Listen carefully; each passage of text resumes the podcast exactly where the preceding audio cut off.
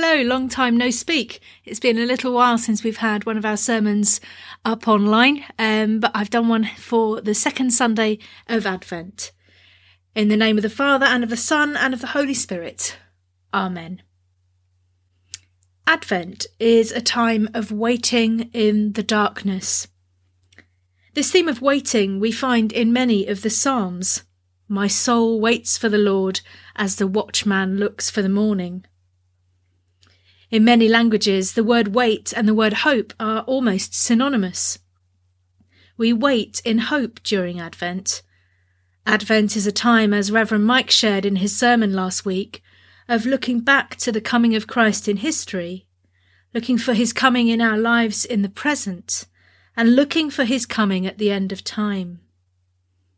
Advent is a season with which we can all identify, I think.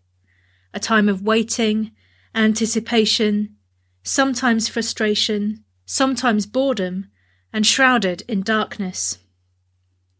We identify with the Hebrew people who were waiting for the light of the Messiah, Jesus. Hope can sometimes feel like something that teases or tricks us. But Maria Boulding writes, in the Advent book that I'm reading, this about hope. Your hope is not a mocking dream. God creates in human hearts a huge desire and a sense of need because he wants to fill them with the gift of himself.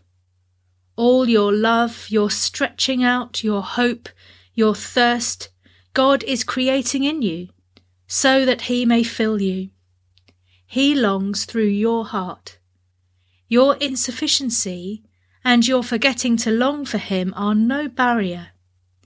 In your prayer, God is seeking you and Himself creating the prayer. He is on the inside of the longing. I found deep encouragement in these words that that longing inside each of us actually comes from God and draws us closer to God. And this is my prayer for each of us this Advent. As it says in the letter of James, draw near to God, and he will draw near to you. I have been meditating this last week on light. Light is one of the most powerful things in our lives as human beings. It is something real and tangible, but also something that is difficult to comprehend and understand. Whenever people start talking about light years, I get very confused. The speed at which light travels is beyond my understanding. It took a long time for human beings even to begin to comprehend the power and speed of light from a scientific point of view, and we have only scratched the surface. Light is also used all the time as a metaphor. We say, We need to shed light on this. She lit up the room. He is a leading light in his field. Light is all around us. We experience it directly. We talk about it, we use it to describe things. Light really is the stuff of life. The readings we hear during Advent and at Christmas are all about the coming of the light. The people who walked in darkness have seen a great light. Arise, shine, your light has come. The light shines in the darkness, and the darkness cannot overcome it.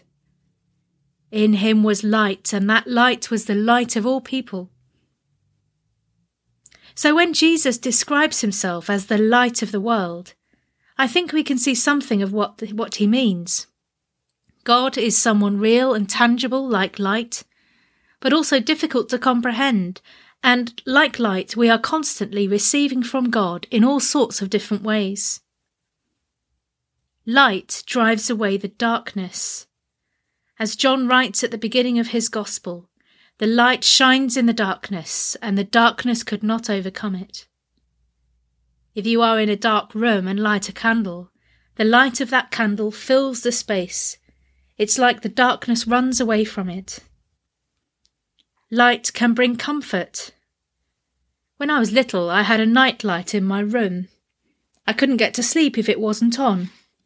I just needed to know that the darkness wouldn't stay forever. The light brought me safety and comfort. Light can protect. Many of us have security lights on our houses.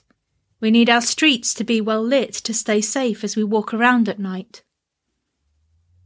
Light gives us life. There would be no life without light, no growth, no new things. Light brings us joy. We all enjoy lantern parades or going to see the Blackpool illuminations. A light show brings much joy. Light also exposes. Light reveals. During Advent, we spend time allowing God to shine a light on us, exposing those things that perhaps we ought not to be doing. We are encouraged in this season of Advent to cast away the works of darkness and put on the armour of light, the armour that protects us, brings comfort, drives away darkness, and exposes wrongdoing. As we wait in the darkness, we invite the light of Christ into our lives. We look forward to the coming of the light of Christ we celebrate at Christmas, but also the second coming of Christ, where we have that image in the book of Revelation. And there will be no more night. They need no light of lamp or sun, for the Lord God will be their light, and they will reign for ever and ever. This is what we are constantly moving towards. We are always moving towards the light.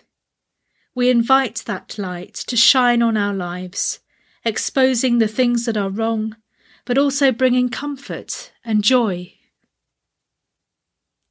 We live in hope, that hope that God has set within each of us as we look forward to the dawn breaking upon us. I pray that you have a blessed Advent. Amen.